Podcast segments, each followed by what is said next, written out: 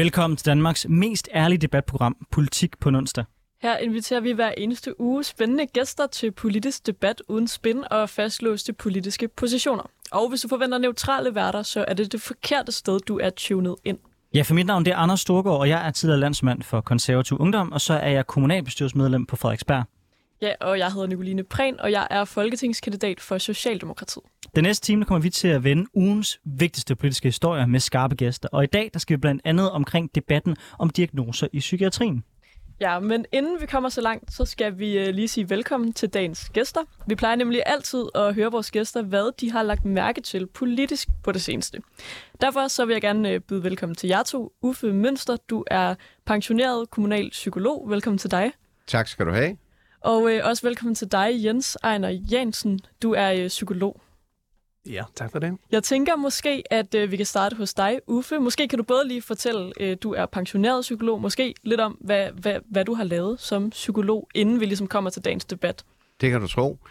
Jeg var oprindelig læreruddannet, og der startede jeg en ganske almindelig folkeskole, men efter et år begyndte jeg at have specialundervisning, og efter 3 år kom jeg over på en døgninstitution, og der var jeg i 9 år, og der havde vi alle de børn, som i dag har diagnoser. Det havde de ikke dengang, for der brugte vi dem ikke, og vi kendte dem heller ikke. Mens jeg var der, jeg læste psykologi i 6 år, og siden har jeg er blevet inden for det samme område, har arbejdet med børn og unge som kommunalpsykolog. 2 forskellige kommuner. Og for 5 år siden blev jeg pensioneret, så det er det, jeg har foretaget mig. Fedt. Jeg tænker bare, det er meget ret for lytterne lige at vide, hvem I er. Ja. Vi kommer tilbage til det med debatten om diagnoser, men hvad har du lagt mærke til sådan politisk på det sidste, som er ud over dagens emne? Ja, jeg går jo stadigvæk lidt rundt i den der skoleverden, som jeg åbenbart aldrig er kommet ud af, noget af det, vi snakker om i øjeblikket, det er jo også at reformere skolen, og siden 14, hvor den blev lavet helt om, hvad så nu, og så videre. Men noget af det, jeg går og tænker på, det er, at jeg går og spekulerer på, om ikke man skal foreslå at indføre et nyt fag i folkeskolen. Og det kommer af, at jeg sidder derhjemme med min iPad og iPhone og alt muligt, og det gør alle mulige andre mennesker også, og vi er jo godt afhængig af det stof. Og så ser jeg jo, og det har jeg sådan set i nogle år set, skolebørnene komme helt ned fra de første klasser, men især de ældre, de kommer dårligt ud af døren, ja, de kommer dårligt op af sengen, så er det frem med telefonen, og jeg tænker, hvorfor gør de egentlig det? Indtil jeg fik den frygtelige tanke, at det kunne være, at det var nødvendigt for dem, at de var nødt til det, fordi hvis de ikke var på telefonen og med, så kom de udenfor, så blev de mobbet. Det er det sociale medie, det er en sociale platform. Og jeg ved ikke, om jeg er helt ret, men der er ikke rigtig nogen, der ved, hvad der foregår, fordi vi har ikke rigtig styr på det. Men jeg tænker på, når jeg går på gaden, så kan jeg se, at der er nogen, der har sat nogle standere op med rødt lys og gult lys og grønt lys. Og folk stopper op, og bilerne stopper op, og cyklerne stopper op, når der er rødt, og så går de over, når der er grønt. Og det er da egentlig mærkeligt. Men det er det ikke. Det er noget, vi har vendet os til og lært, at det skal man gøre. Det har vi gjort i mange år. Og børnene, de lærer også, hvordan man skal være over for hinanden helt fra små af, men det tager lang tid. Så jeg synes, vi skal have et fag, hvor vi indfører, hvordan man skal være over for hinanden på de sociale medier. Ja, det lyder ret spændende. Og det tager lang tid, så vi kan godt gå i gang. Det gør, men vi har brug for det. Kaste bolden over til dig, Anders, som jeg er kommunalpolitiker. Er det noget, du kunne se blive indført på de Frederiksbergske folkeskoler? Nej. Det kunne jeg ikke. Jeg har altid en lidt naturlig skepsis over for, når folk kommer med idéer til nye fag, der skal indføres i folkeskolen. For jeg synes lidt, det er en politisk uskik, at hver gang vi har et problem i vores samfund, så siger vi, smid det over til folkeskolen, lav et fag mere. Jeg tror, de har travlt nok i dag med bare at lære deres børn det, de skal. Der er flere unge, der går ud af folkeskolen uden at kunne regne og kunne skrive. Det er for mig at se et problem, der er mere presserende end det her. Så har vi nogle udfordringer i forhold til sociale medier, men det tror jeg mere er et samfundsproblem, mere end jeg tror, man kan kaste ud på folkeskolen. Men det kunne vi have et helt program om, hvad vi gør med sociale medier og påvirkning af ungdommen. Men vi skal også byde velkommen til dig, Jens Einar Jansen. Du er også psykolog. Velkommen til Politik på en onsdag. Tak for det. Og samme spørgsmål til dig. Er der noget særligt, du har lagt mærke til i ugen, der er gået? Hvilken politisk historie eller nyhed har gjort indtryk på dig? Ja, så generelt det, jeg er interesseret, det er selvfølgelig alt, som har med mentalt helbred at gøre, og unge psykiske udfordringer, og hvordan unge har det generelt. Og det er jo meget, heldigvis meget fokus på det for tiden. Så det er jo nogle af de historier, jeg føler at blive optaget. Lige nu så er jeg jo lidt interesseret i reformkommissionsforslag til reformer i forhold til skole og uddannelsessystemet. Så det er jo lidt spændt på, det er jo lidt nyt, og sidste gang de kom med nogle udspil, så var det jo i forbindelse med at reducere kandidatuddannelsen en del, og det er nok rimelig meget imod. Og nu så diskuterer de jo at afskaffe 10. klasse. Jeg er nysgerrig på, hvordan det kommer til at se ud i praksis. Jeg er måske lidt skeptisk i forhold til, hvordan kommer det til at se ud i forhold til efterskolene. Så det er nogle af de temaerne, jeg er interesseret i hvert fald. Ja, det synes jeg virkelig også er spændende. Anders og jeg, vi plejer altid lige at skrive nogle sådan aktuelle nyheder ned, som vi kan tale om, hvis nu, at gæsterne ikke lige har noget med, eller hvis vi bare lige mangler noget at snakke om. Og der havde jeg faktisk også skrevet det her med afskaffelsen af 10. klasse ned, for jeg synes, det er et ret vildt forslag, tror jeg. Det er noget med 51% af folkeskoleeleverne tager en 10. klasse, så det er faktisk mere end halvdelen. Det synes jeg er ret vildt. Altså, det har betydning for mere end halvdelen af vores unge.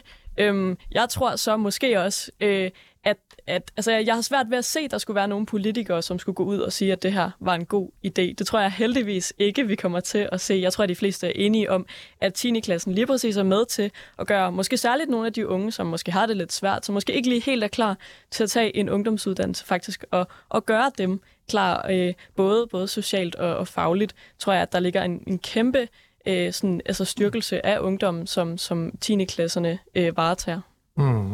Ja, jeg kan da sige, at Jens og jeg bliver ikke uenige på det her spørgsmål. Jeg har nemlig, da jeg hørte det, tænkte jeg, det var ikke så godt. Fordi jeg har jo set rigtig mange unge, som har været glade for, at de kunne gå i 10., hvor de faktisk kunne tage afgangsprøven, som man jo tager fra 9., men den kan man jo tage efter 10. Og dem, der sådan er gået lidt i stå og har haft nogle problemer og så videre, de har lige haft chancen i 10., så jeg synes sandelig også, udover det med efterskolerne, som nogen tror vil forsvinde, så har vi stor glæde af 10. klasse, så jeg er også imod. Der har jo været meget snak om unges psykiske mistrivsel, altså hver fjerde pige i folkeskolen har gjort skade på sig selv, og diagnoserne har vi kort været inde på, men også noget som depression, angst er i voldsom stigning. Tror I, at sådan et tiltag som at fjerne 10. klasse vil være med til at forværre situationen? Altså, nu skal vi jo se de konkrete udspil, og hvordan det hænger sammen med alt det andet.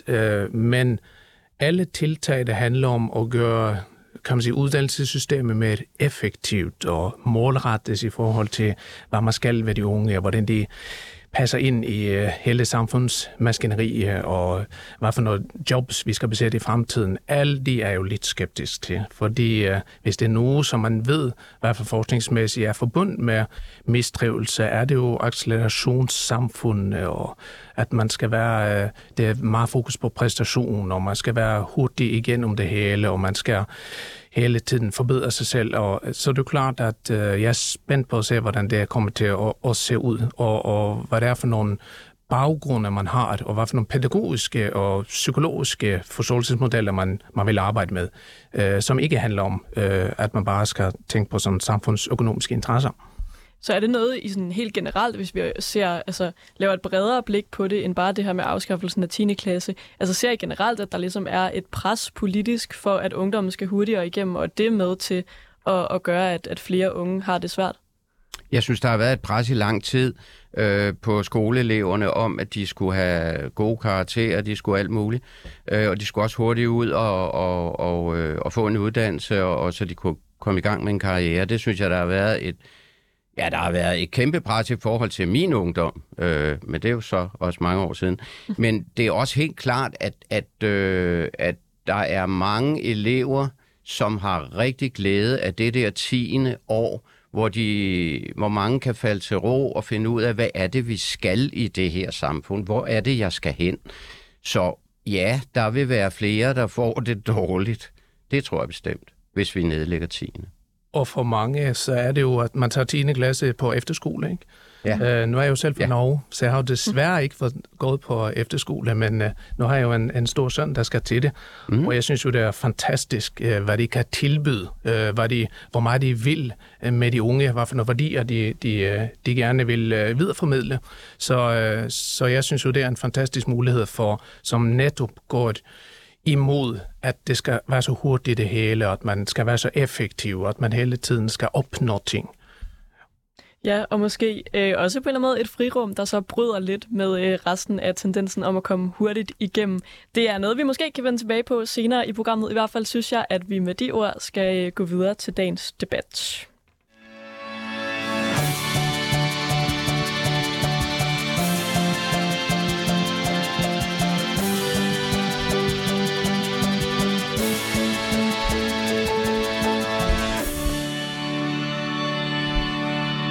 Du lytter til Politik på en onsdag med Anders Storgaard og Nicoline Prehn, hvor vi i dag har besøg af Uffe Mynster, pensioneret kommunalpsykolog, og Jens Einar Jansen, psykolog.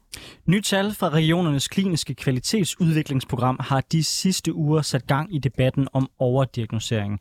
Tallene viser nemlig en stigning på 26% i antallet af ADHD-udredninger på blot 3 år. Men er det et problem, at der gives flere diagnoser, eller er det derimod en hjælp til dem, der diagnostiseres og endelig kan få de redskaber og den hjælp, der skal til? Det spørger vi om i dagens Politik på en onsdag. Og til at debattere det har vi 2 af dem, som har blandet sig i debatten med her i studiet. Det er jer 2, Uffe og Jens. I har begge praktiseret som psykologer. Du gør det stadig, Jens, og har altså dermed begge erfaring fra det her med at stille diagnoser. Ja, og så er I også begge to stemplet ind i debatten om diagnoser, som igennem den sidste måned har kørt særligt på Politikens debatsider. Vi har trukket debatten derfra her ind i studiet i dag. I Politikken der er nemlig en række psykologer, som har debatteret, hvorvidt flere diagnoser er et faresignal eller derimod den rigtige vej at gå. Uffe Mynster, du går endda så langt i dit debatindlæg, at du skriver, i fremtiden kommer vi til at undskylde for alle de diagnoser, vi deler ud i dag. Du skriver, at du mener, at officielle undskyldninger ofte er tiltrængte, velmente og velplaceret, og et udtryk for, at vi er blevet klogere og aldrig mere skal benytte os af den praksis, som vi altså undskylder for. Og så stiller du spørgsmålstegn ved, hvad vi i fremtiden kommer til at sige undskyld for. Og her mener du, at en af de ting, det kunne være det her med nutidens diagnosesystem, som vi på et tidspunkt kommer til at sige undskyld for. Uffe, kan du ikke starte med at forklare, hvad der fik dig til at skrive det her indlæg?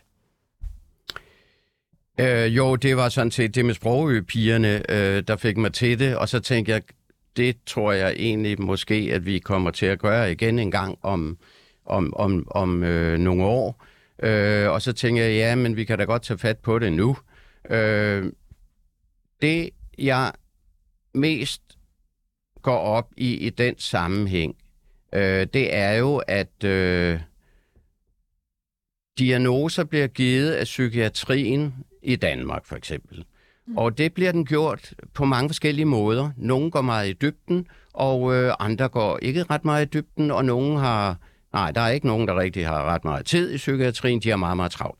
Der er én ting, der går igen alle vegne ved alle undersøgelser, og det er, at man kigger i vores diagnosesystem, og der kan man se, hvis vi tager ADHD, at der er 18 kriterier, der skal være opfyldt, og det er sådan noget som, om man kan sidde stille ved bordet, og om man farer rundt, og om man kan koncentrere sig om forskellige ting.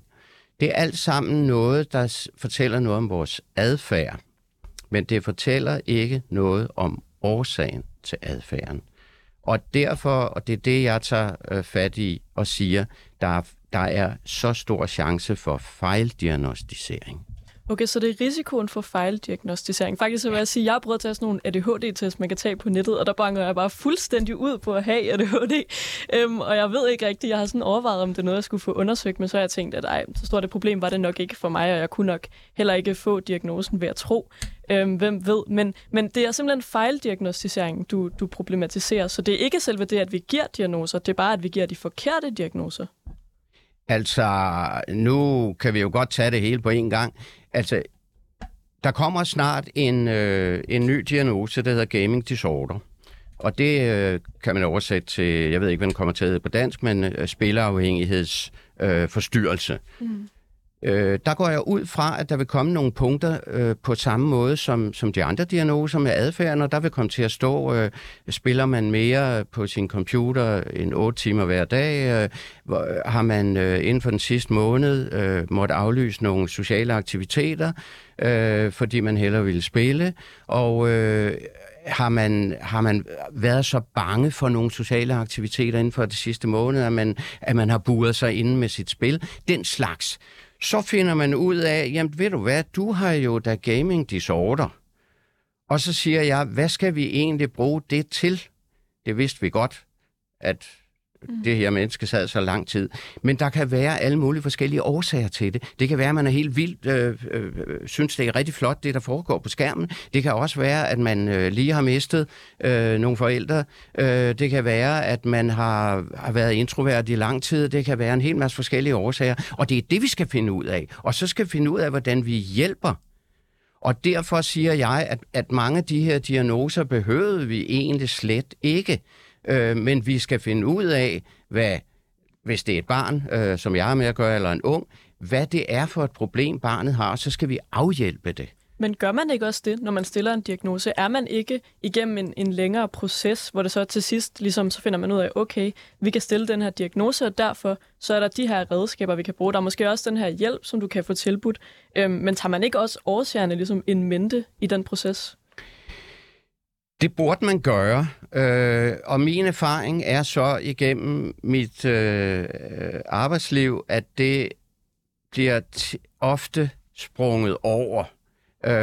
Men det meste af det, der bliver behandlet med, det er desværre medicinen, som man egentlig ikke har helt styr på langtidsvirkningerne omkring.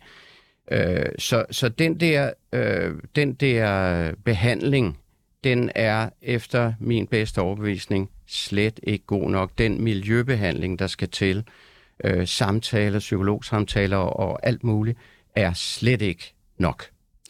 Uffe, jeg er egentlig også bekymret for, at vi kan ende i en situation, hvor vi sygeliggør for mange mennesker. Men kan man ikke vende den om og så sige, der er vel ikke noget problem i at diagnosere folk? Altså, tager man skade af, at man får diagnosen, at man har ADHD? Jeg ved godt, at da jeg var ung, og sikkert også da du var ung, der sagde man bare, at det er jo bare en personlighed. Det er bare sådan, som personen er, at personen har lidt krudt i røven. Men skader det os, at man har et label nu, at man kan sige, okay, det er simpelthen det, der gør, at den her person agerer på den her specifikke måde. Hvorfor er det skadeligt for barnet, for familien? Man kan sige, hvis jeg har en blindtarmsbetændelse, så vil jeg gerne have den diagnose. Jeg har en blindtarmsbetændelse, så ved jeg også, hvad der skal gøres. Så der er en masse somatiske sygdomme, hvor jeg synes, at det er rigtigt, at man får en diagnose. Det er lidt mere indviklet omkring de psykiske diagnoser. Og der sker faktisk det, at når man først har fået en diagnose omkring ADHD, der er en udbredt holdning til, at den diagnose, den er arvelig, genetisk betinget, og at man ikke kan komme over det i hele sit liv. Så den har man bare, og det er jo da rart at vide. Men jeg tror ikke, det er rigtigt. Der er ikke nogen, der har bevist, at det er rigtigt. Tværtimod, så er der nogen, der har bevist, at der er evidens for, at det er et øjebliksbillede, og man kan komme over det. Så det vil sige, at det er ikke en rigtig diagnose, hvis jeg skulle gå så vidt som til at sige det. Men Uffe, er det ikke også sådan, hvis man så diagnostiserer nogen med blindtarmsbetændelse, så går den blindtarmsbetændelse også væk? Så handler det ikke om, hvordan man arbejder med diagnoser, at man går ind og siger, nu har du arbejdet med det, nu har vi gjort det her for dig, så nu er du ligesom kommet over måske din ADHD, eller du har i hvert fald lært at leve med de træk, der gør, at du er diagnostiseret med ADHD. Det er rigtigt, men det, jeg har oplevet gang på gang, det er, at man anser for eksempel ADHD for at være genetisk betinget, og at man sådan set skal leve med det.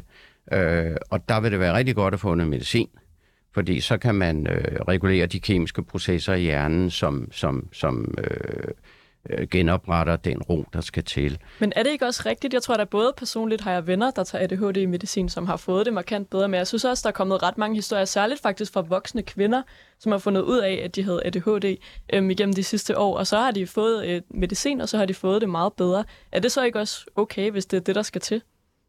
Det er rigtigt, at medicinen, så får man det bedre, når man får medicin, man får ro, og det er jo det, som jeg kalder stop ulykken, så men det er også det er ikke en, for mig at se, en behandling. Det er noget med, at man bliver ligesom dæmpet, man får det bedre, man bliver beroliget. Men selve det, der har gjort, at man havde symptomet, det får man jo ikke rettet på. Jens, vi vil gerne sende bolden over til dig, for du skrev i Politiken den 11. april et debatindlæg med overskriften: Vi er nødt til at tale om, hvordan vi forstår diagnoser. Du skriver, at både under- og overdiagnosering er et problem, og det egentlig ikke er så vigtigt, hvor mange diagnoser der gives, men derimod, hvordan vi forstår diagnoserne. Jens, vil du ikke fortælle lidt om, hvad der fik dig til at skrive dit indlæg? Jo, altså, og hver gang der har været en ny måling om, at vi diagnostiserer oftere i dag, så har vi jo den her debat, og den er jo vigtig at have. Og både overdiagnostisering og underdiagnostisering er et problem. Hvis man er lidt for lemfældig med diagnosen og ikke forstår den grundigt nok, så er det jo et problem, at hvis man bare kan udfylde et ratingskala, og så har man en depression eller en ADHD. Sådan skal det jo selvfølgelig ikke være. Men rigtig mange går jo mange år og føler sig sådan lidt unødvendigt forkert eller anderledes, eller uden at have en forklaring på det, og så begynder man jo at se på sig selv som mindre værd og ikke god nok, og hvorfor kan jeg ikke klare de her ting, som alle andre gør det. Så jeg har jo mødt rigtig mange. Nu arbejder jeg jo mest med voksne, og arbejder i psykiatrien i 15 år, hvor jeg har lavet mange udredninger, og jeg har jo mødt rigtig mange af de voksne, som har gået ned med depressioner og ned med stress, sygemeldt, har svært ved at holde fast i uddannelse, har svært ved at holde fast i arbejdsmarkedet, fordi de har haft en uopdaget ADHD eller Asperger-lidelse eller nogle af de andre kan man sige, diagnoserne. Så det der med at få en diagnose kan for mange åbne op for nogle nye muligheder for at forstå sig selv og forstå sine udfordringer, få hjælp og støtte. Men har du så faktisk oplevet, at det har hjulpet de mennesker, at de fik stillet en diagnose? Bestemt. Det har det. Kan det ikke have den modsatte effekt også, at mennesker så siger, okay, fint, så er jeg proppet i en kasse, jeg er syg, og så kan jeg forklare min adfærd, de ting, jeg har svært ved, ud fra, at jeg er syg. Så det måske i virkeligheden parkerer folk mere på en diagnose, mere end det opfordrer folk også til ting, man kan gøre, fordi der er masser af mennesker, jeg kender i min omgangskreds, der nok i virkeligheden enten har fået ADHD-diagnosen, eller også måske i virkeligheden burde få den, men som er rigtig velfungerende på en hel række måder, fordi man så arbejder med det og bruger det konstruktivt i de situationer, som man er i. Så, bestemt. Altså, ja. Jo, bestemt. Og det er jo derfor, jeg skrev den her, kan man sige, det der indlæg, at vi bliver nødt til at snakke om, hvad diagnoser er, og hvad det ikke er. Fordi udfordringen er jo, at man kommer til at se det som noget permanent og noget varigt, og nu måske kun genetisk, noget biologisk, det er anderledes end alle andre.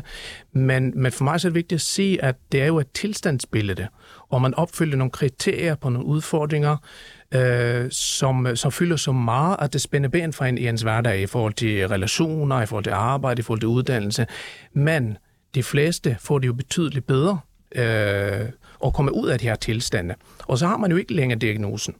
Så først og fremmest er det jo et problem, at vi tager et arbejdsredskab, som det er for os professionelle, der sidder og arbejder med mennesker, der har det svært, og har det ud i samfundet, og så kommer det fylde alt for meget. Nu må du rette mig, Uffe, men som jeg hørte dig, så ved vi i bund og grund ikke rigtig nok om ADHD-diagnosen, til det måske er forsvarligt at stille den i så stort grad, som vi gør i dag. Er det korrekt forstået?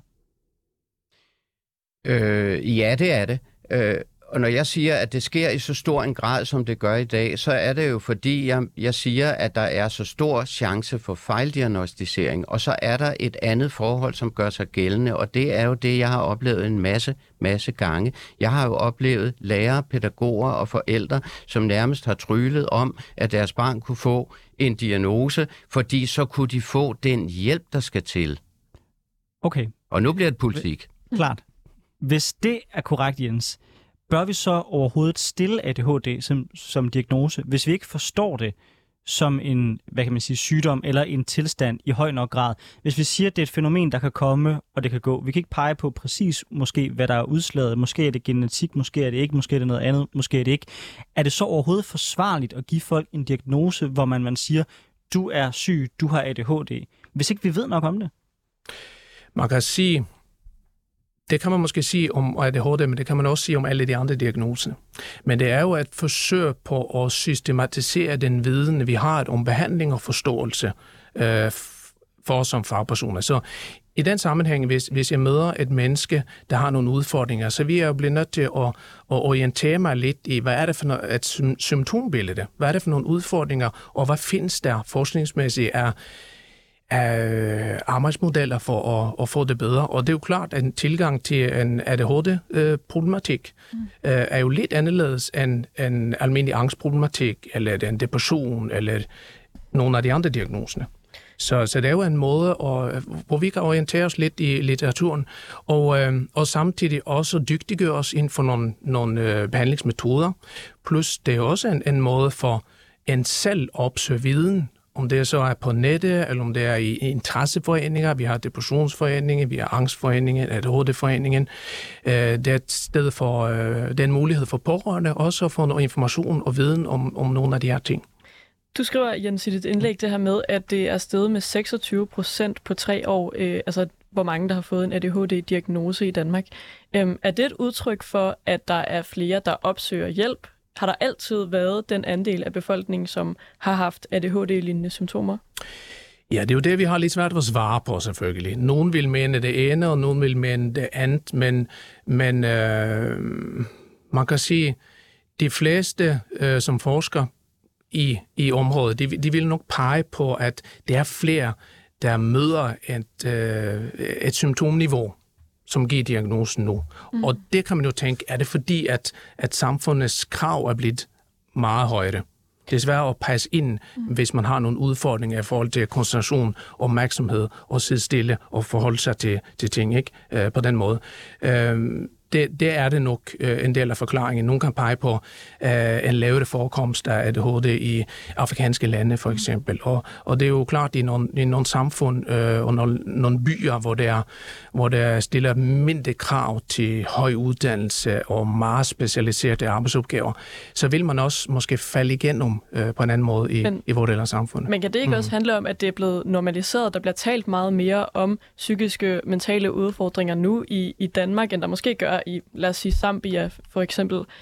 Altså det er blevet normaliseret, at det er okay, at man har ADHD, og at man har brug for noget hjælp til at håndtere det. Jo, det tog du ret i. Og lige nu, så synes jeg, det er en spændende diskussion omkring det der med, man ser på TikTok, er der rigtig mange, der selvdiagnostiserer sig selv, ikke?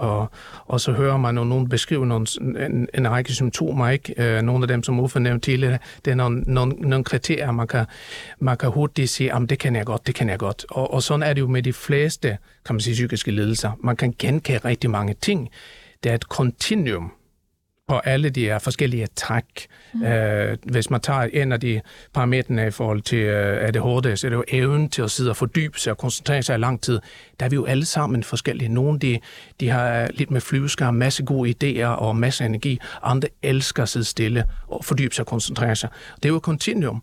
Og når man krydser det kontinuum i forhold til, at det bliver et stort problem for en, så kan man jo snakke om, okay, er det en diagnose, du kan få hjælp til at håndtere?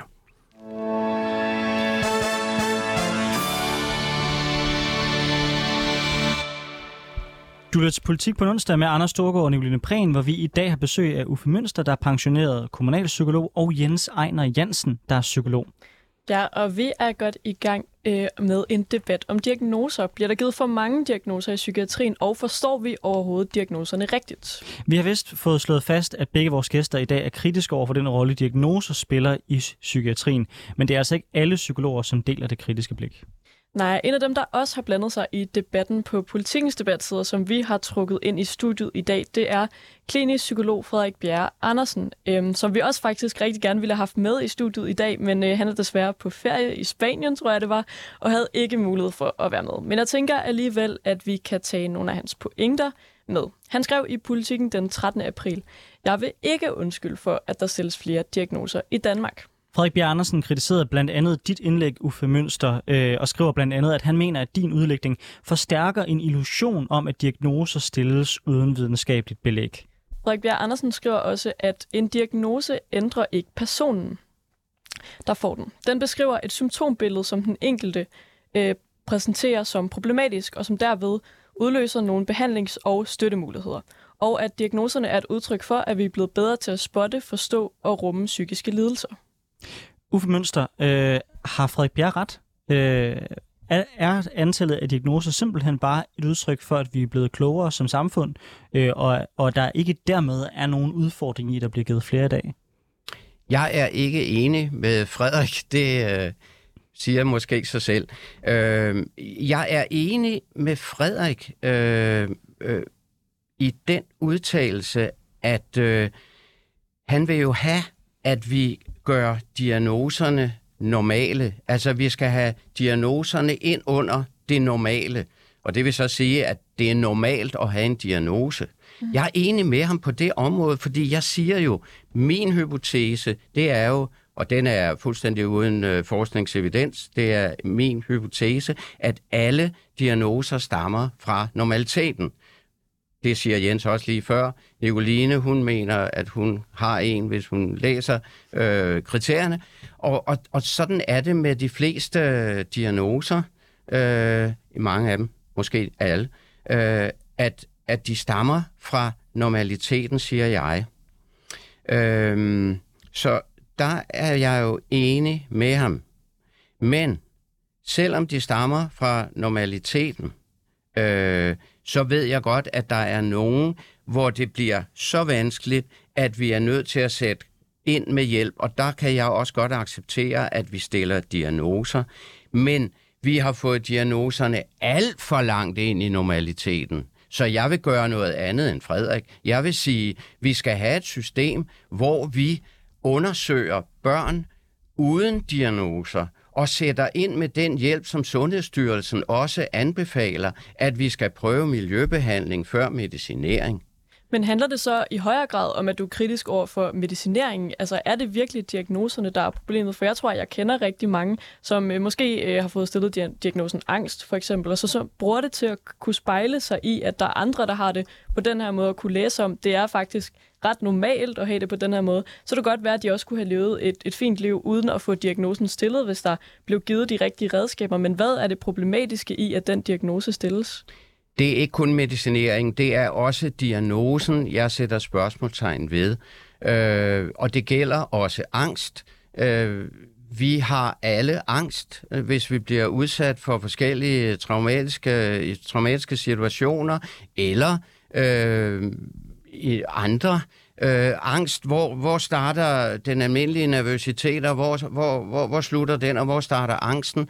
Jeg vil igen sige, at det er for mig også noget med normalitet, og der skal vi passe på, at vi ikke begynder at sygeliggøre alle vores psykiske, de psykiske symptomer, som vi nu kan få.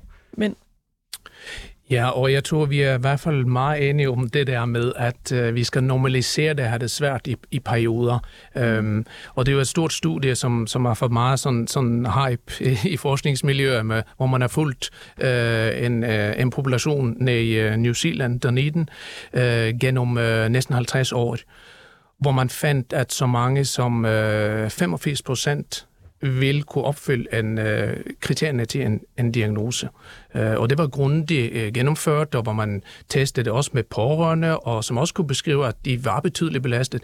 Men det var slet ikke alle, der var i behandling. Så det var rigtig mange, der går rundt med nogle psykiske lidelser i løbet af livet.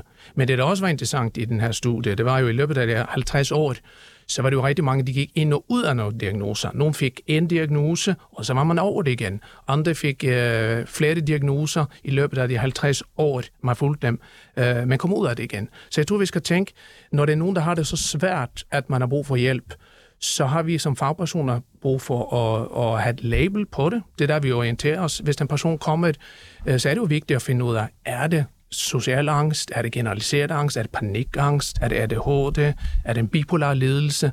Det er jo sådan, vi tilpasser behandlingen. Så hvis jeg lige skal forstå dig, Jens, rigtigt, så mener du ikke nødvendigvis, at der bliver stillet for mange diagnoser. Du mener bare, at vi forstår diagnoserne forkert. Ja, jeg tror, vi skal tænke, at jeg synes, Poul Nyrup Rasmussen kom med et fint billede i Deadline for nogle måneder siden. Han sagde, at sæt diagnoser som en overfrakke, man kan tage på sig. Men i perioder, så bliver det varmere, og man har det bedre, så kan man tage den af igen. Jeg tror, vi skal tænke det som noget permanent. Og tænker, at dem, der har en diagnose, er anderledes end alle andre. Men jeg plejer altid at sige det der med, at man har jo en diagnose, man er jo ikke en diagnose. Og det er jo der problemet bliver, hvor man gør det til noget meget biologisk, at det nu, det sidder, at det er en anderledes hjerne og alt det der. Og det er jo ikke det, det handler om. Det er meget, man kan ikke påvise det der forskningsmæssigt. Det er meget lidt evidens for den typen ting.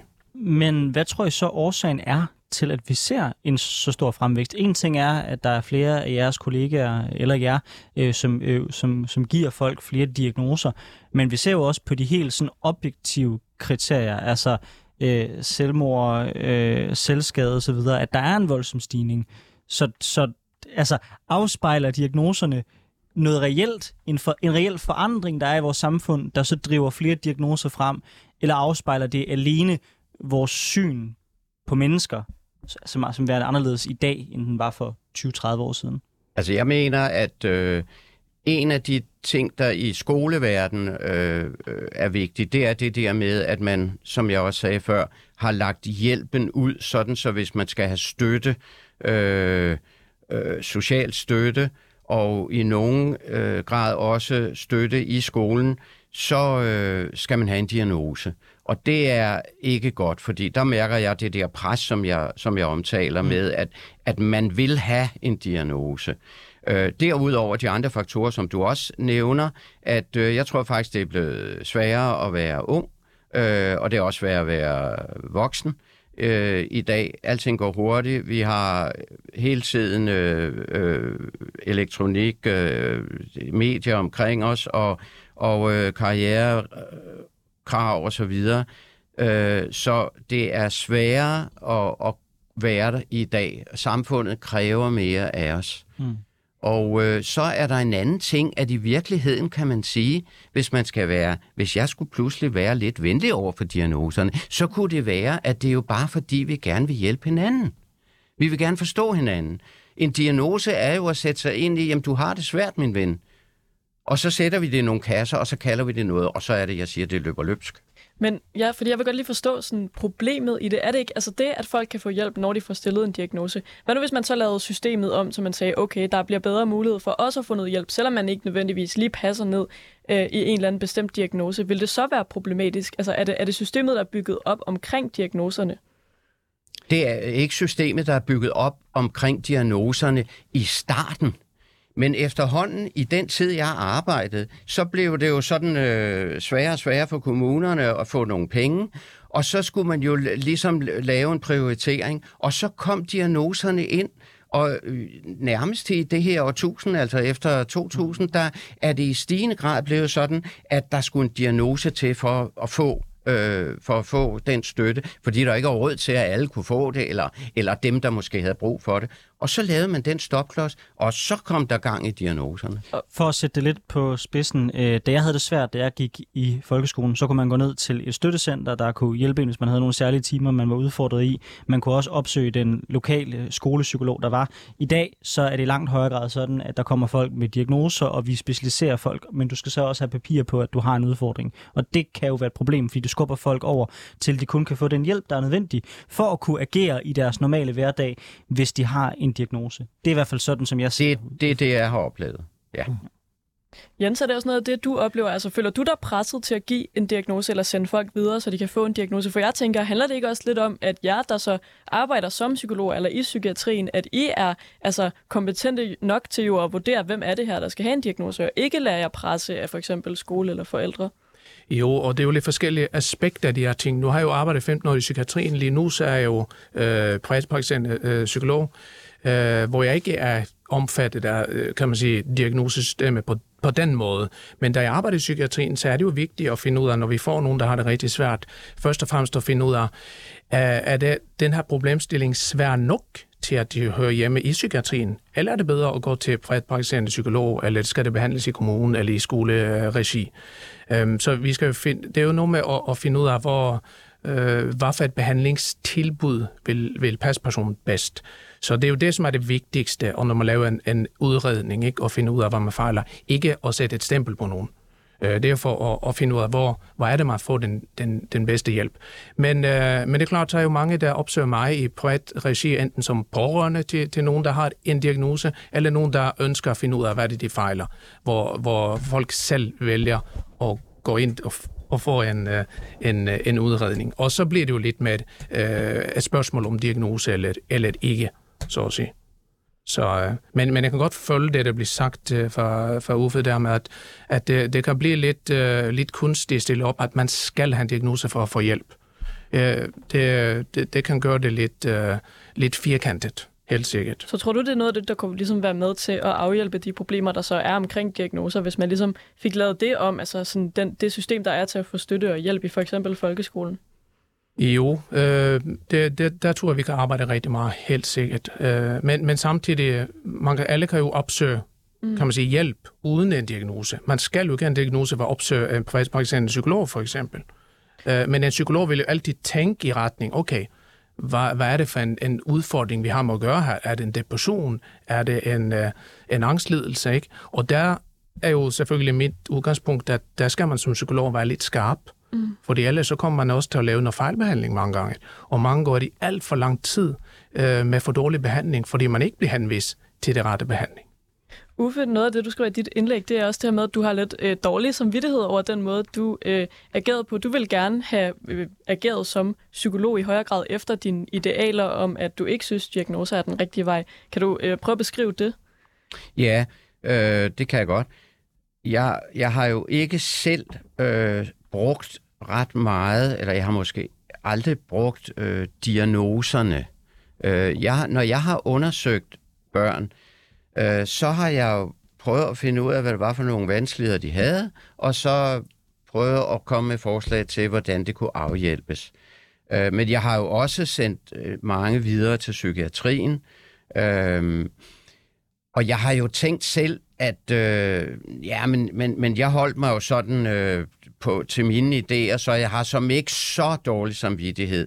Der, hvor jeg tænker, jeg kunne have sat ind, det var nok i forhold til behandling, hvor jeg jo har været ude på forskellige institutioner med børn, der havde nogle diagnoser, og der synes jeg ikke, behandlingen var god nok.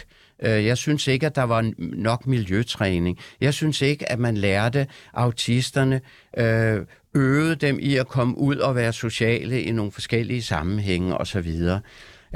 Og der tænker jeg på, at det kunne jeg måske nok have brugt min tid på. Man er travlt, når man arbejder, det kører bare derudad, så er der nogle nye, der skal undersøges, der kører. Og der tænker jeg, ja, man skulle måske have stoppet op og sagt, hey, det der, det skal laves om, det skal gøres bedre. Og det var faktisk det, jeg sagde undskyld på. Det her, ja. Så nu har vi kigget lidt tilbage i tiden. Hvad kunne vi have gjort anderledes? Nu skal vi kigge fremad.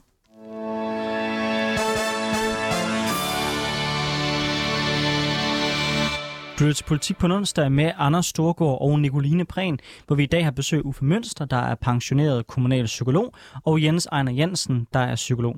Ja, og vi er stadigvæk i gang med en debat om diagnoser i psykiatrien. Vores to gæster i studiet er begge lidt kritiske i forskellig grad over for den måde, diagnoser bruges på i dagens samfund. Uffe, du mener, at vi i fremtiden kommer til at undskylde for de mange diagnoser, vi giver i dag. Derfor vil vi gerne bruge de sidste 10 minutter på at se ind i fremtiden. Hvis ikke vi skal kunne give diagnoser, hvad skal vi så? Jens, vi kan starte med dig. Hvordan får vi opbygget et velfungerende system? Jeg spørger også som en kommunalpolitiker, der desperat kan se, at vores udgifter til det særligt specialiserede område, det eksploderer i de her år, samtidig med, at vi giver mange diagnoser, og børnene ikke lader til at få det markant bedre. Hvordan i alverden får vi skabt et velfungerende system, hvor vi behandler folk ordentligt? Ja, og så er vi jo tilbage til reformkommissionen. Vi snakkede om det at starte med. Altså, det er enormt vigtigt, hvordan børn og unge har det, når de vokser op. Og så det handler om at komme ind tidligt og hjælpe og støtte op nogen, der har det svært. Ikke? Om det så skal være med diagnoser eller ikke, der er vi jo har lidt forskellige syn på det, men vi kan være enige om, at det er vigtigt at sætte ind der. Og nu har vi jo snakket meget om ADHD, og det er jo mange andre diagnoser, men hvis vi nu holder os lidt til det, så er det jo, man snakker om, at 50% tager med sig ADHD-diagnosen over i voksen tilværelsen. Men det betyder også, at 50% ikke gør det. Så vi kan jo gøre rigtig meget, hvis vi starter tidligt. Så er det nogen, der bliver lidt provokeret, når jeg siger det der med, at ADHD-diagnosen, det forsvinder ikke bare. Nej, nogle af de udfordringerne kan godt være der stadigvæk, men de fylder ikke så meget, at det er et problem. Lidt tilbage til, at der er nogle forskellige personlighedstræk, vi alle sammen har på forskellige parametre. Så vi skal ind tidligt, helt sikkert, og så skal vi måske snakke om, det snakker meget om at gøre børnene robuste og resiliente. Måske er det andet ting at forberede dem på, at livet det kan være hårdt. Mm-hmm. Og nogle gange så får man det så svært, at man kan kalde det nogle forskellige diagnoser, men det findes der heldigvis hjælp til. Og får man det svært, så snak med dem omkring dig, ikke gå med det selv, opsøg hjælp, og så kan man komme ud af det igen. Og hvordan gør man så det? Hvordan sørger vi som samfund for, at vi har nogle, jeg ved ikke, hvad man skal kalde robuste børn, der ved, at der kommer bump på vejen? Jo, men jeg tror det der med, at vi skal snakke om det, og der tænker jeg, at det der med at tale om diagnoser er en god måde at italesætte forskellige udfordringer i. Men igen, som jeg forsøger at skrive med et debatindlæg, vi skal snakke om det på rette måde, og ikke se det som noget permanent, og noget som er kronisk, og noget som handler om, at jeg er anderledes end alle andre, når jeg har den her diagnosen. Vi kommer alle i perioder, i hvert fald de allerfleste i løbet af ens liv, i perioder, som er så svære, at vi måske kan opfylde nogle diagnoser. Uffe, vi kan måske spørge dig om det samme. Når du kigger ind i fremtiden, hvis vi ser bort fra den her diagnosedebat, men ser mere på, hvordan sørger vi så for at skabe et samfund, hvor alle måske får det bedre mentalt. Hvad skal vi så gøre? Ja, forskellige niveauer. For det første tænker jeg, at vi skal følge Jens i holdningen til, at det er en tilstand. At have en diagnose er en tilstand. Det skal udbredes. Og vi kunne starte med at spørge, om ADHD-foreningen ikke kunne lave deres hjemmeside om. Hvis du går ind og kigger på den, så står der, at vi er op mod nærmest 80% årsagen til ADHD. Nærmest er op mod 80% arvelig, genetisk bestemt. Og det er også den holdning, jeg siger, der jo gennemsyrer det hele, at det er noget arveligt, som vi så bliver ved med at have, fordi det er arveligt, og altså ikke en tilstand. Så vi kan bede for eksempel ADHD-foreningen om at være fremhæve mere de miljøforskningsprojekter, der er lavet, som viser noget andet. Og det kan vi også bede psykiatrien om at være mere opmærksom på. Og så kan vi lave vores diagnostisering eller vores undersøgelser om på den måde, at man ikke behøver at blive sygeliggjort, som jeg kalder det, ved at man skal over i psykiatrien for at få en diagnose. Men vi vil gerne have nogle psykiatere ud i kommunerne, på PPR-kontorerne, hvor jeg har arbejdet, og der gør vi så det, at vi undersøger de her børn, og så sætter vi ind med den behandling, som vi mener, der skal til inden diagnosen. Hvis ikke det slår til, så går vi over til diagnosen, og hvis det er nødvendigt, så kan vi også komme ud i medicin. Men det skal være, jeg vender ligesom om på det, i stedet for at starte i den tunge ende, så start i den lette ende. Uffe, jeg mødtes en gang, da jeg var k-formand med en psykolog, hun hed Pia, men jeg kan desværre ikke huske, hvad hendes efternavn var, men hun talte meget om, at det var sådan en, hun havde lidt en anden tilgang til psykiatri, hvor hun mente, at vi måske frem for altid fokuserer på diagnoser og på problemet, at vi dyrker de fejl, der er, så skulle vi måske i stedet for tale om, hvordan vi bygger folk op og kollektivt ligesom slippe de negative tanker fri, frem for at centrere vores fokus på dem. Når jeg hører dig tale, så lyder det lidt som om, vi måske lidt er på vej i den samme retning. Altså det her med, at vi måske i virkeligheden skal vi flytte den tilgang, vi har til psykiatri fra at være, hvad kan man sige, diagnose- og problemfokuseret til, i stedet for at være agentfikseret på, hvad folk kan gøre for at komme videre og fokusere måske på at komme væk fra problemerne. Ja, måske giver det nogen mening. Ja, det giver bestemt mening, ikke? For det er også det, jeg siger, at alle diagnoser stammer fra normaliteten, så vi skal kigge på normaliteten, og så skal vi sige, ja, vi er jo meget forskellige som mennesker, og nogen er lidt mere af noget end andre, og jeg vil tænke, at sådan nogen som os, der står her i dag, vi har sikkert alle fire en tendens til lidt Asperger eller sådan noget. Man skal, hvis man er rigtig god til at analysere, så bliver man lidt nørdet, og der har vi allerede lidt derovre. Så ja, vi skal kigge mere på normaliteten, og så skal vi måske også, nu snakker vi om skolesystemet, altså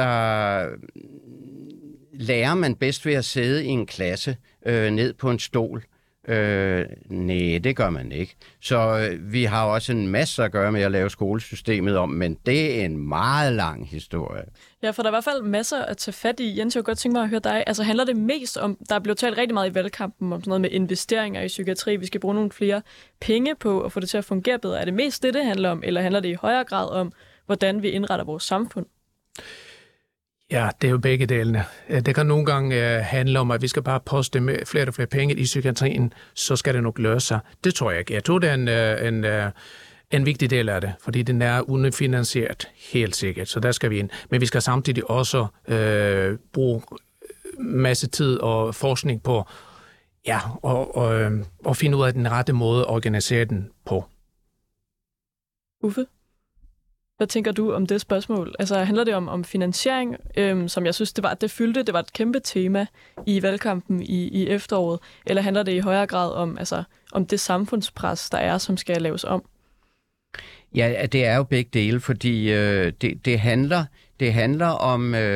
meget handler jo om penge, og der er det jo lige så snart, man vælger nogle lidt billigere løsninger, fordi man simpelthen ikke har pengene, så bliver det for snævert.